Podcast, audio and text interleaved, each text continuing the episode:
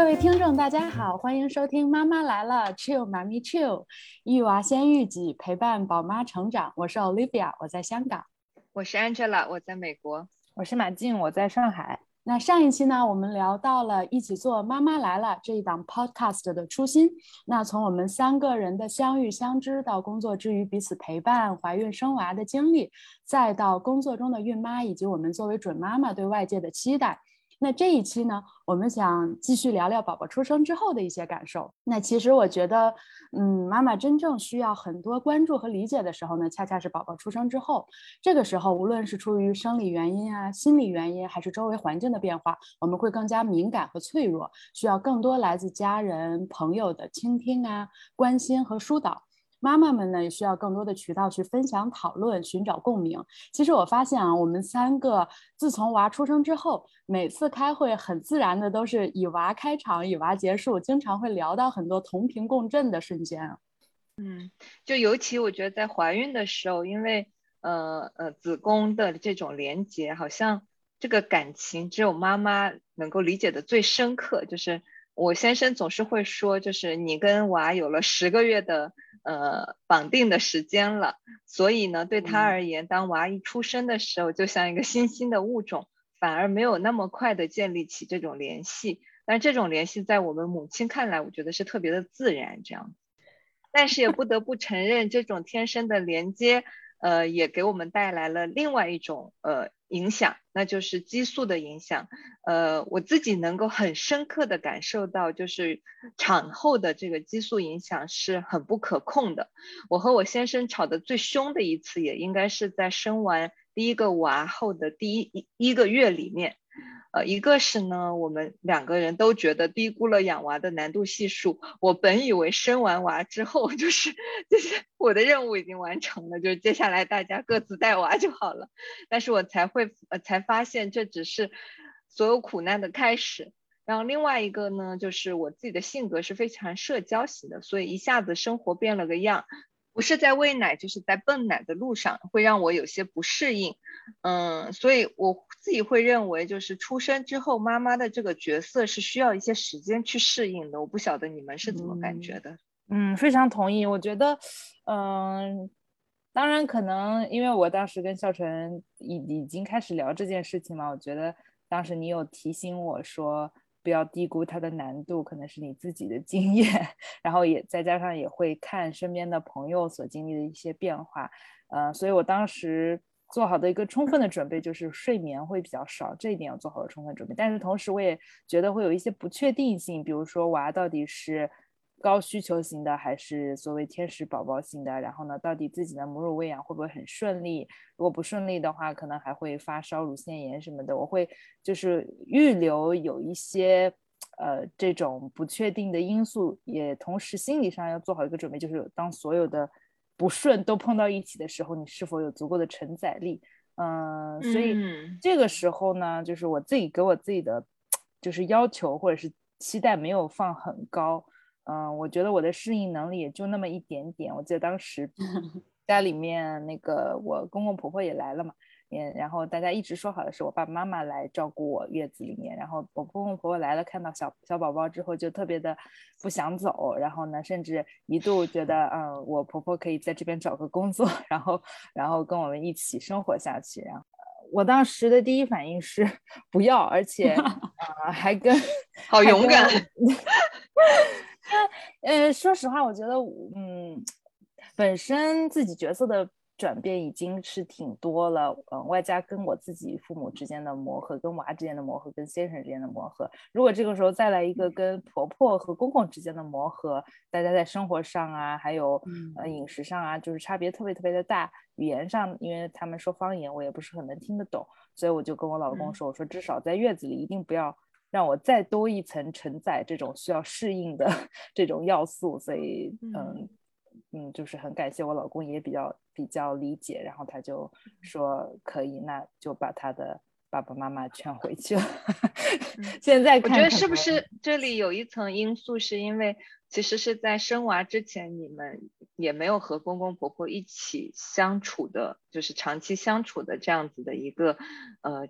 呃，经历，所以对你来说，会不会是如果这个时候有了娃，你们又来，那可能会更难一点。但如果假设这个情况是在过往你们一直是有共处的，那么这个时候他的到来，可能你的这个不要会不会是没有那么坚定一些呢？嗯，我觉得你说的很对，不要说跟公公婆婆了，我觉得跟我爸爸妈妈，从我十八岁以后就没有再住在一起过。要不是 要不是因为娃，我觉得，嗯，就是可能也不会 住在一起，因为，嗯，都比较追求自己的生活嘛，所以。嗯，我觉得对我来说需要适应。对我爸爸妈妈，像我父亲经常说的一句话是：“我是自由的灵魂，不能拘泥在这里给你烧饭。”所以他，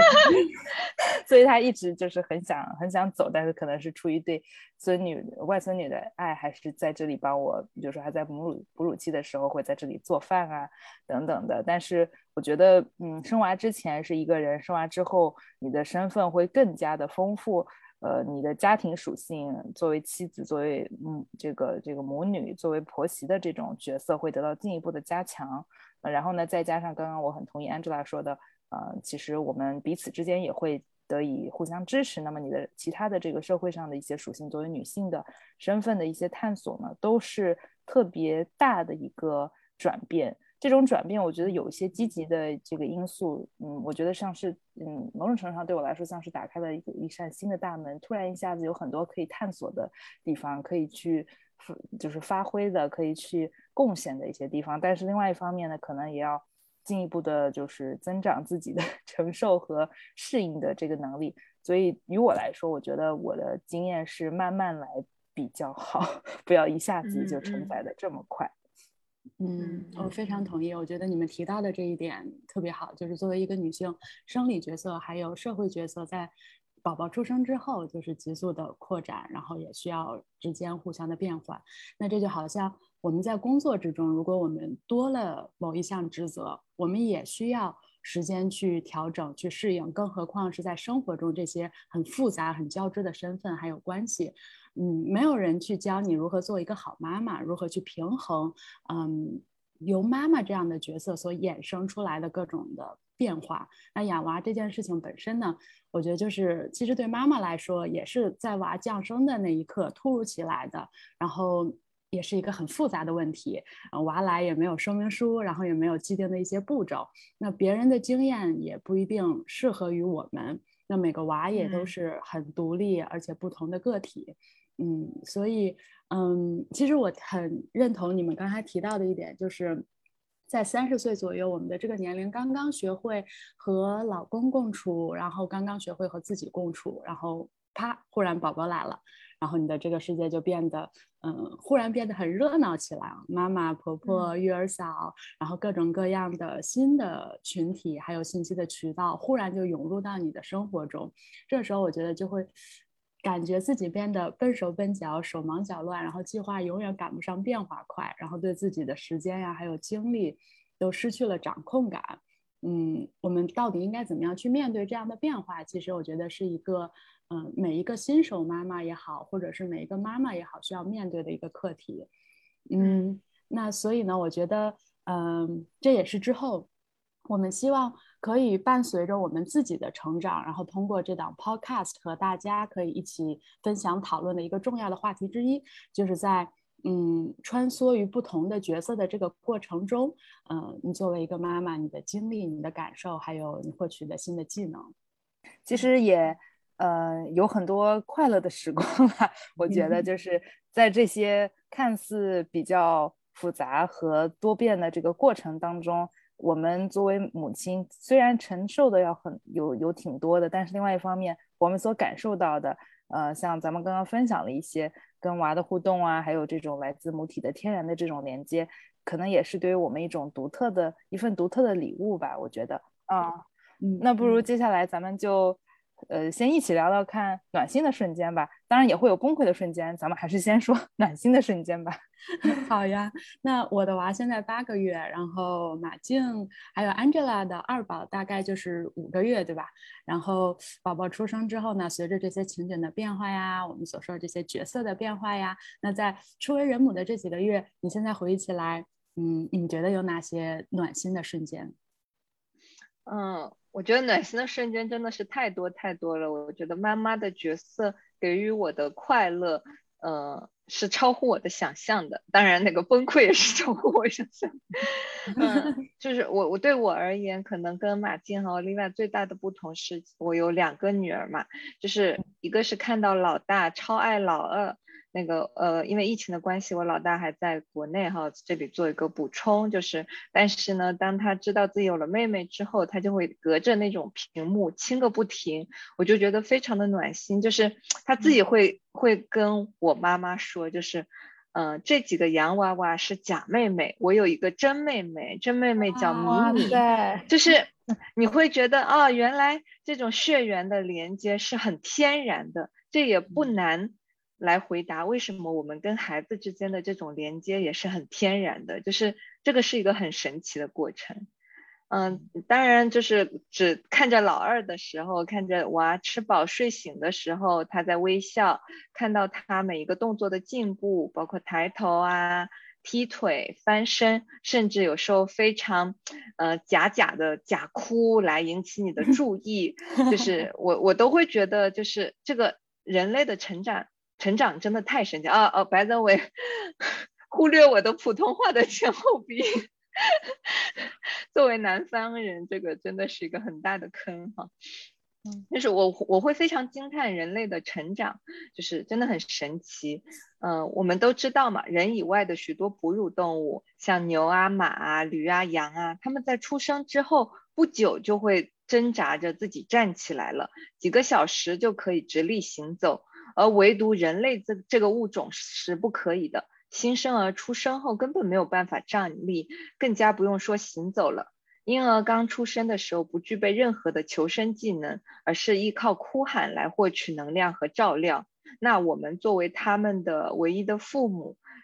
就是通过这样子的方式帮助他们建立这样子的安全感，认知世界的第一道呃防线。所以我非常感谢也感恩有这样子一种特殊的缘分，让我和他们成为母女。就是我觉得这种上天赐的这种幸福，嗯，本身就是一个非常温暖的瞬间，对我而言。我记得，呃，Olivia 在生完孩子之后发的朋友圈写的是。感谢你选择了我们这个家庭，是不是？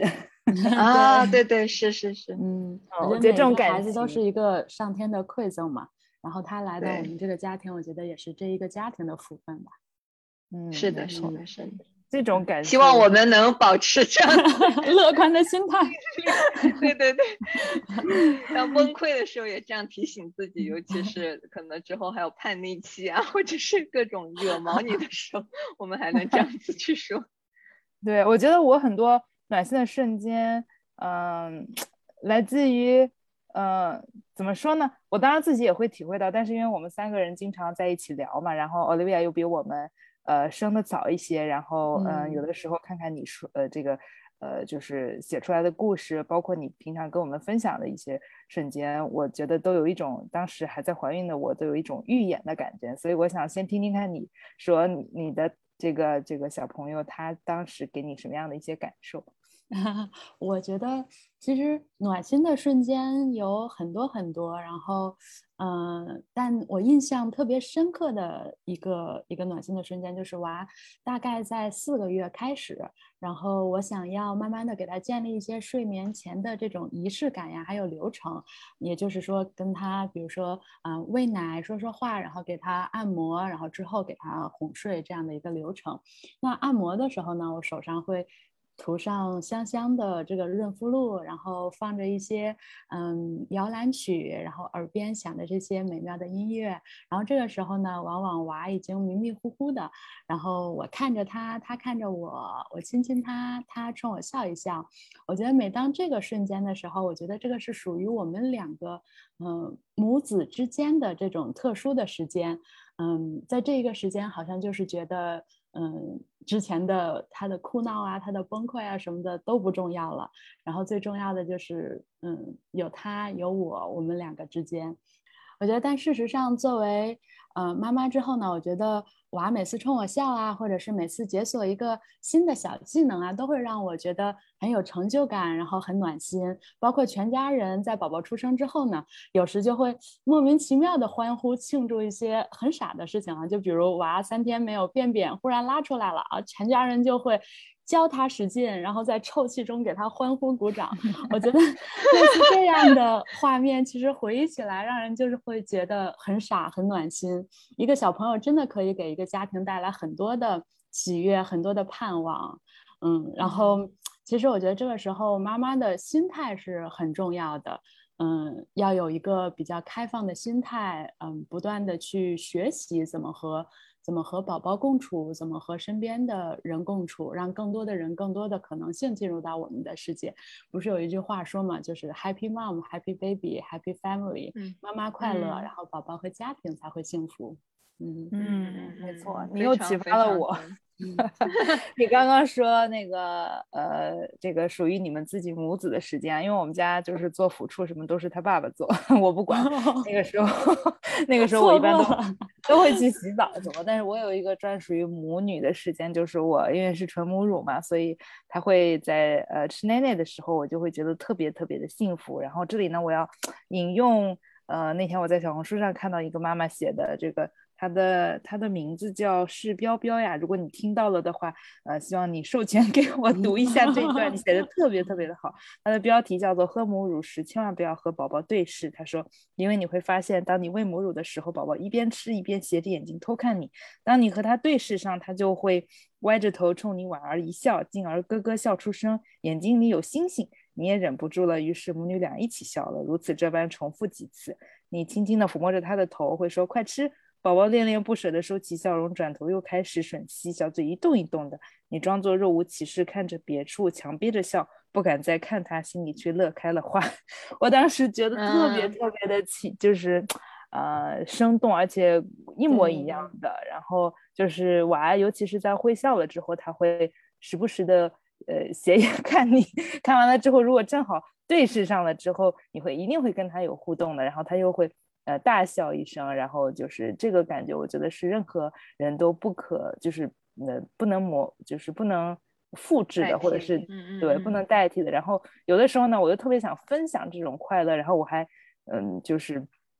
就举着娃，然后喊我妈，或者是喊我老公说快看快看快看，就是但是他们就是他们的位置啊，或者是这样的地方，永远是不能够处在像妈妈那样跟他。呃，直接对视的那个场景之下，所以我就觉得特别的开心。然后你后面还说了，就是那个家人的这个快乐，我也觉得特别的同意。嗯，我觉得，嗯，某种程度上对我来说，所谓暖心的状、暖心的瞬间，是一种状态的延续。呃，像我之前说的，我觉得要不是因为我生了孩子，可能我跟我爸爸妈妈也不会再住在一起。这种天伦之乐的感觉，有的时候我在边上看着，嗯，我爸爸和我妈妈哄娃的时候，会有一种。旁观者的这种幸福，尤其是像我父亲，他本身是一个非常，呃，沉默寡言的人，然后也是一个典型的工科男，平常不怎么显露他的感情，但是他在哄娃的时候会特别特别的活泼，然后会发出各种各样的 怪叫。有一次，我妈在边上说。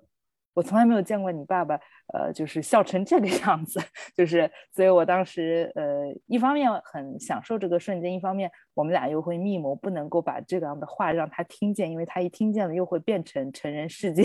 那样的冷酷父亲的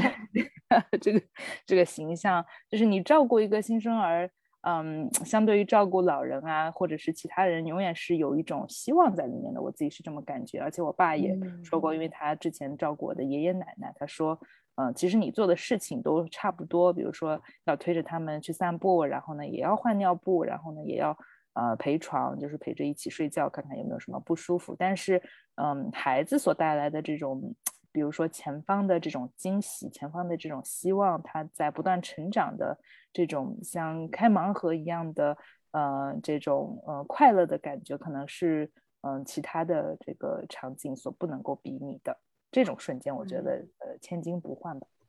嗯嗯嗯，非常。暖金刚刚这一段说的让我有了很多很多的回忆啊。就是其实我老大在的时候，是我爸爸妈妈飞到了美国，帮我一起坐的月呃，帮我坐的月子，然后他们照顾啊。你们应该都知道，我爸是世上 严肃。最严肃爸爸，对，没有之一。就是，嗯，对我而言，就是我跟他的这个父女的关系一直是处于非常僵硬的这样子的状态。然后包括他来到美国帮我在呃帮我呃烧饭，然后照顾我们的时候，也是话很少，然后饭烧好，好像就是他一天的事情就 干完了，他他不会好像很主动的去过来哄哄娃呀，或者是问一下，嗯，你舒服吗？好不好啊？这样子。但是有一个瞬间，可能跟娃本身 并不有太大的关系，就是，嗯，我妈妈在喂我的大女儿那个喝奶。然后这时候呢，我爸端来了一碗那个汤圆，就跟我妈说：“我喂你吃吧。”就是，啊，你你很，就是对对对，就是就是这种感觉。我当时就是这样惊呆了，然后心里默默的乐开了花。就是对我爸这种严肃男而言，好像这样子的举动是我一辈子都不期待的，但是他在那一刻却发生了。然后我我妈妈就是说。哎呀，干嘛来一句？然后那其实呢，嘴巴就张开了，就然后然后我就觉得那个画面就是我爸在喂我妈吃汤圆，我妈在喂宝宝喝呃喝那个奶瓶，然后我在默默的看着，然后偷拍照片。就是这一幕，我觉得是世界上最美妙的那个瞬间。就是呃，也正是因为我觉得是因为呃有了我自己的女儿，我才能更加理解我的父亲。就是。他的这种润物细无声的父爱，呃，是是原来是这样子去表达的，就是某种程度上来讲，我跟我父亲的关系的缓和，也是要感谢我的女儿们，所以我觉得这也是一个非常暖心的瞬间。所以马金刚刚讲那个像是一种状态的延续，然后尤其是和家里人的这种呃情感上的链接，我特别特别的有感触。嗯，这个特别值得我们专门再做一期，专门说啊，可以。我也希望我爸能听一下。好，刚刚这些都是我们提到的，就是宝宝到来之后，然后给家庭还有给我们自己带来的一些一些暖心的瞬间，整个感觉背景墙都是暖色调的，都是粉色的泡泡一直在冒。但是，嗯，话说回来，话锋一转。难免在呃照顾宝宝的过程中，会有很多作为新手妈妈的崩溃的瞬间。那如果聊到这些崩溃的瞬间，你们最先进入脑海的是什么？就是在我的脑海里，崩溃是也是一种状态。这个状态就 是当娃持续的哭，哭到有时候我自己都失去了耐心，就是一边会指责自己，你怎么可以对自己的孩子没有耐心？另外一边是啊，我真的想找一个地洞。钻下去，就是我不想再听到这个此起彼伏的哭声了。就这个点对我而言就特别的崩溃。然后具体的事例来讲，就是呃，我的老二，嗯，出生的时候他嗯会呃，他是一个肠肠胀气的宝宝嘛，呃，在两个月开始的时候，差不多每天晚上就是七点到十一点，四个小时间歇性哭泣，就是哭到让我怀疑我能不能做一个好妈妈。然后刚开始呢，我是非常有执念的，就是娃嘴巴一瘪，我就会觉得嗯想吃了，然后眼睛一揉是想睡了，嗯，然后我就拼命的跟上步骤，要么是喂奶，要么是那个哄睡，然后发现就是他两者都不吃，呃，这两招都都不接，那然后呢就是越哭越惨烈，后来发现就是我会告诉我自己就是。嗯，你学会去观察娃，然后同时给自己时间，我觉得给自己时间非常非常的重要，哪怕是躲到厕所里去自我冷静三分钟，然后理性的告诉我自己，肠绞痛作为家长能做的事情真的非常非常的少，这是娃身体成长的一部分，就是我们需要有这样子的耐心去陪伴他，然后呢，让他自己慢慢的成长起来，当他的肠道系统。呃，长得更坚实的时候，可能这个时期也就过了。就是，呃，我只能用这样子的方法安慰自己，来度过这个所谓的崩溃时间。我觉得你说的那一点特别对，就是要给自己时间。这个在我看来，就是接纳，就是接纳孩子是有这样一段时间，就是会很闹的。我觉得我倒不至于崩溃，但是我觉得我会焦虑，就是这种焦虑会体现在，嗯，越想越难受，越想越。痛苦的这种这种状态，因为他也是晚上不睡觉，然后，呃，我会看着那个时钟一点一点的从一点到两点，我还觉得是可以的，因为我第二天还要开会，然后到了三点和四点，我就会逐渐 暴躁和焦虑，我就会想，我就会想，完了完了，明天肯定又起不来了，那我又要跟。其他的这个合作伙伴怎么说？我记得我们三个的群里，我当时就会发很很有好好几次，我都会发不好意思，我昨天晚上 又没有睡觉，我们改期吧。就是这种对于第二天想象的这种呃场景，会不断的反压过来，让我变得更加的焦虑。但是后来呢，我觉得嗯，就是像刚刚 Angela 说的，呃，每个人都会有这样的一个过程。嗯，与其在这焦虑，不如就跟你失眠睡不着一样。嗯，去做点就是好好的陪伴孩子。后来我就是为了打发我自己，就是很困的这个时间嘛，我就在边上听播客，或者是呃听那个书，然后这样一个月他的长胀期也结束了，我一本书也听完了，反而获得了 另外一种程度上的成就感。嗯，是这样的。嗯嗯嗯嗯，我非常同意啊。就是我有时候在哄娃的时候，我知道接下来可能是一个崩溃时期的时候，我直接。给自己耳机戴上 Podcast，然后分散一些注意力，这样，我觉得这一招还是挺有效的。但另外一边，你还是要，因为我只戴一只耳朵嘛，然后另外一只耳朵还是去观察它，然后呢跟它互动，嗯，就是来缓冲一下这个当下的情绪。而且我当时，呃，前半夜都是自己戴的，然后到了实在 hold 不住的瞬间，会踹起老公，让他起来戴完。所以，所以这里的策略，我觉得就是不要一个人承受。嗯，如果双方能，嗯，就是好好的分工一下，就是比如说说好了，我带前半夜带到四点钟，然后四点之后，比如他会从十点钟开始睡，然后四点钟他会起来。如果我还，呃，如果我 hold 不住的话，这个时候我就会去睡觉，他就会起来带。这样反而双方会更对对方有一些感激，而不是像原先，如果你没有分工好，就会在抢。为什么他在边上呼呼大睡，我一个人在这里辛苦的带娃，然后就很容易崩溃。嗯嗯嗯嗯嗯嗯嗯，同意。对我觉得其实对我来说，陪娃晚上睡觉也是一个让我很崩溃的这样的一个来源。就是娃最 初的这三四个月，嗯，晚上基本上都要醒五到六次嘛，然后每次都要抱起来哄睡，然后有的时候还要喂奶，所以这一晚上折腾下来，嗯。八到十个小时的睡眠，妈妈其实是根本就睡不了，睡不了多长时间的。然后，更何况我们白天如果还有事情的话，补觉也是不可能的，这就会极大程度上影响到我们的心情也好，还有第二天做事的这个效率也好，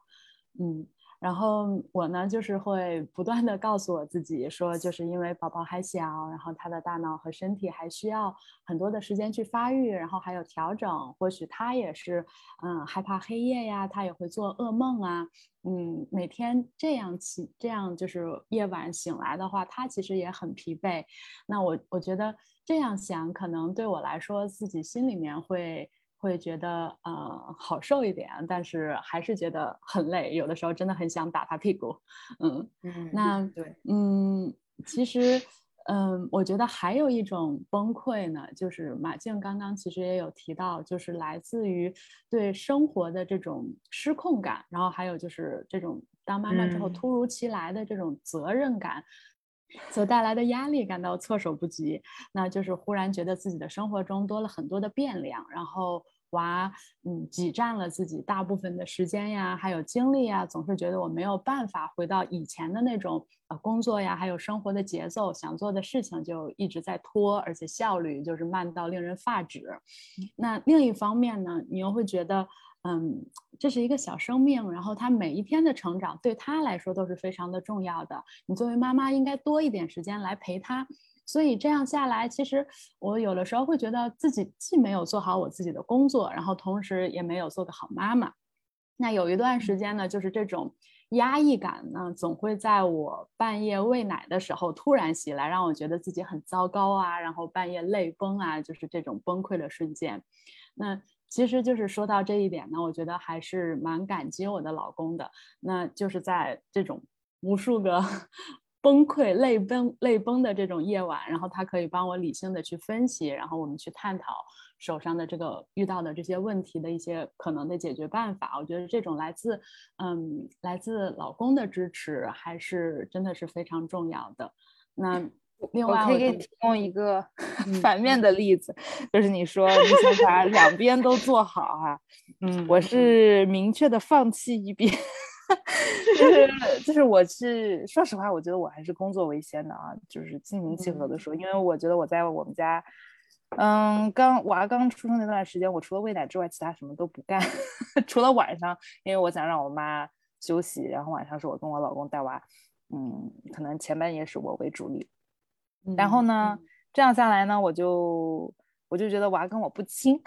就是就是你刚刚说的，就是一方面，我觉得我工作是顾到了，我记得我就月子里还在还在呃，就是坚持工作，然后呃，就工作上我完全没有什么的愧疚感，然后嗯，但是另外一边我就觉得。娃确实好像对我也没什么感情，然后呢，说实话，妈妈的小九九，对，说实话，这种这种担忧我到现在都还有，因为他才四个月嘛，就是，呃，可能 Angela 的娃开始认人比较早，我记得 Angela 那个时候，呃，跟我说说，呃，一看到妈妈就笑，或者是只要妈妈抱，我们家这个完全没有这样的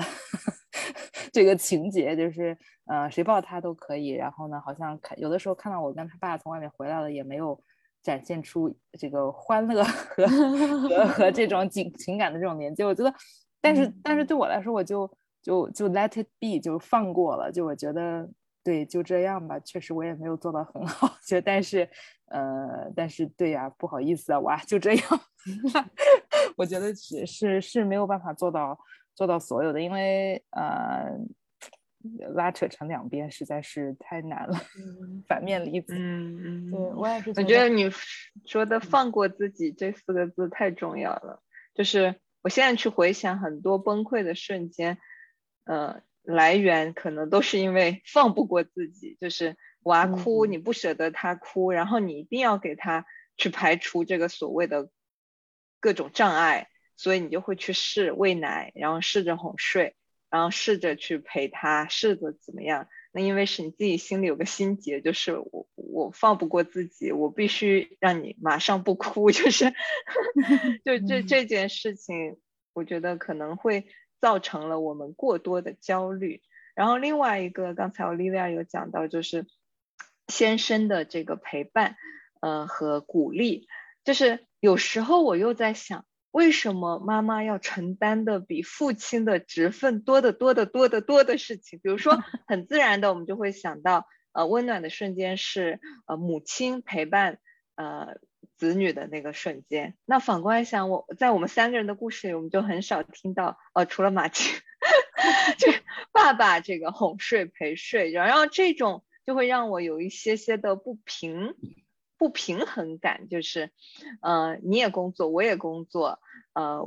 为什么就是我要去做这个哄睡的事情，或者是说我要做大部分的事情，然后呢，另外一个方面呢，我又很舍不得他睡不好，就我的指的他是我先生，因为呃，他工作的关系嘛，我会就是我会觉得如果他睡不好，他会直接影响到对病人的那个关心和照顾。那如果说把这个影响了，我就显得像是个罪人一样，所以我就会又很矛盾，又希望他能够有个好睡眠。但是呢，当娃崩溃的时候，当娃不睡的时候，我又心里那种不平衡感就是 又油然而起。就这两者之间的平衡，我觉得也是造成我崩溃的一某一个因素吧。我觉得某种程度上，我们要信任自己的老公。他也是有一些承载力的，或者是这么说，就是当他承载不了的时候，他能够站出来跟我们表达他承载不了了，然后咱们在一起想解决办法。嗯，否则的话，做妈妈真的太累了，做女人真的 太累了。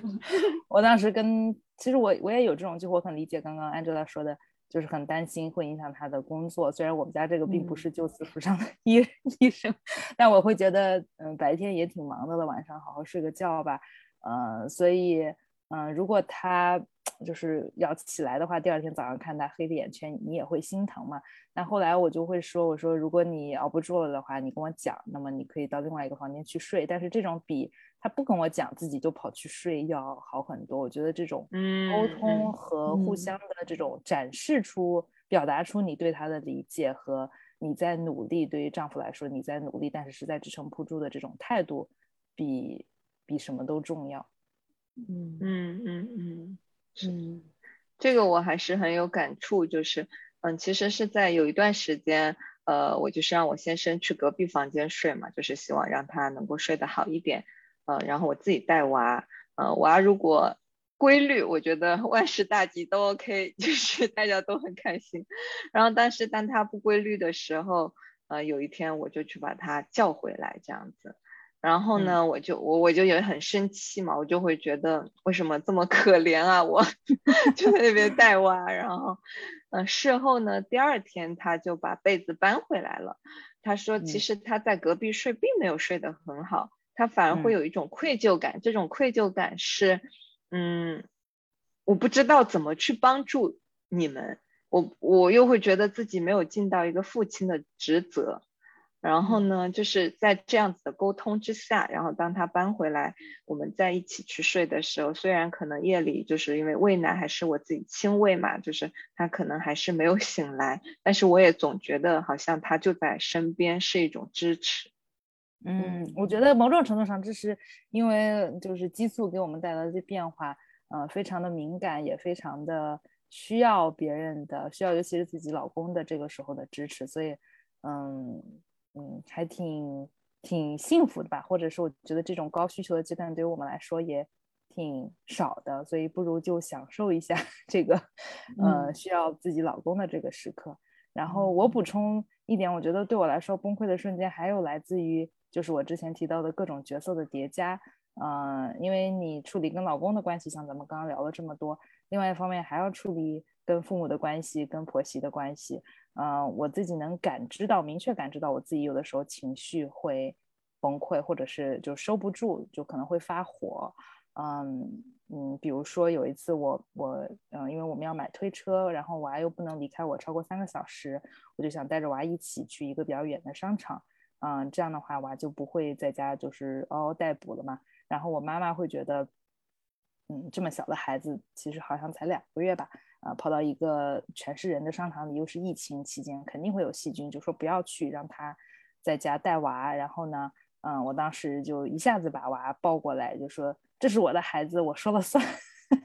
事后我觉得还是很，就是挺挺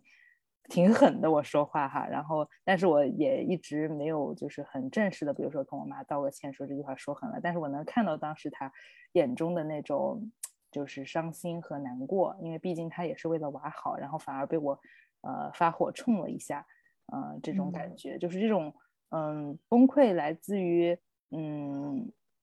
某种程度上是护崽护崽心情吧，虽然我也不一定是在护，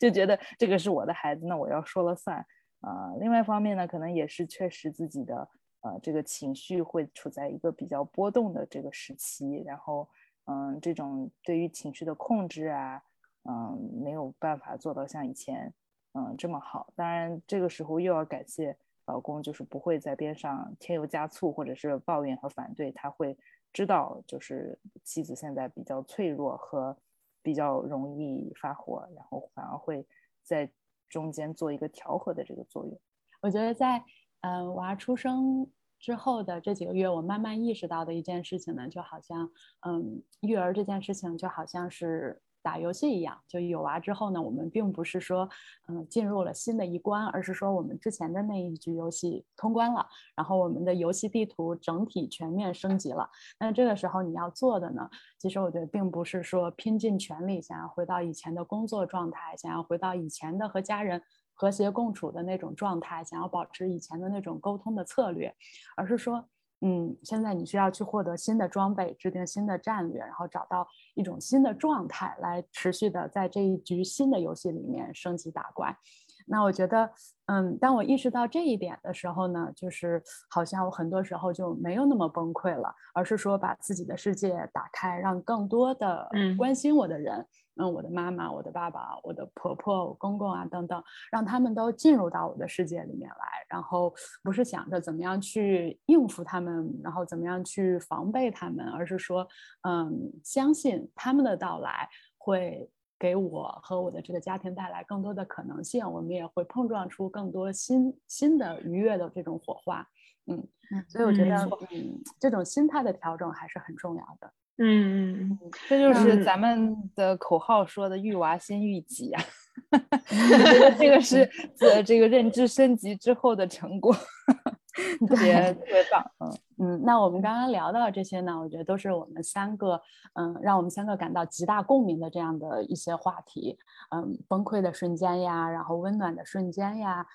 还有自己作为呃妈妈之后，然后各种在角色之间转换的这种的经历，那所以我们会想到呢，那是不是有更多的妈妈有同样的这种想要被听到、被理解，然后想要交流分享的这样的需求？那也是通过我们三个之间的聊天呢，以及和其他妈妈交流的这样的经历呢，然后我也慢慢意识到很多的问题，关于宝宝的问题啊，关于我们家庭关系的问题啊，关于我们自己的问题啊，很多时候不只是。我的问题，而是说是我们的问题。那我想，这个就是我们想要做这档 podcast 的初衷吧。嗯，首先呢，我会把这里当成一个好朋友的聊天室，三个女人一台戏。我觉得这个有点，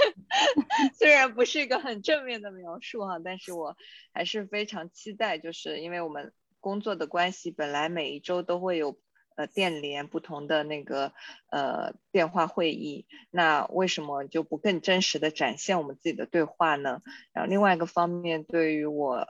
而言，身在异国他乡，想要用这样子的方式寻找到更多的熟悉的陌生人，也通过大家的分享来多角度的认识自己，希望这里能够逐渐成为一个相互信任、理解和彼此接纳的妈妈社群。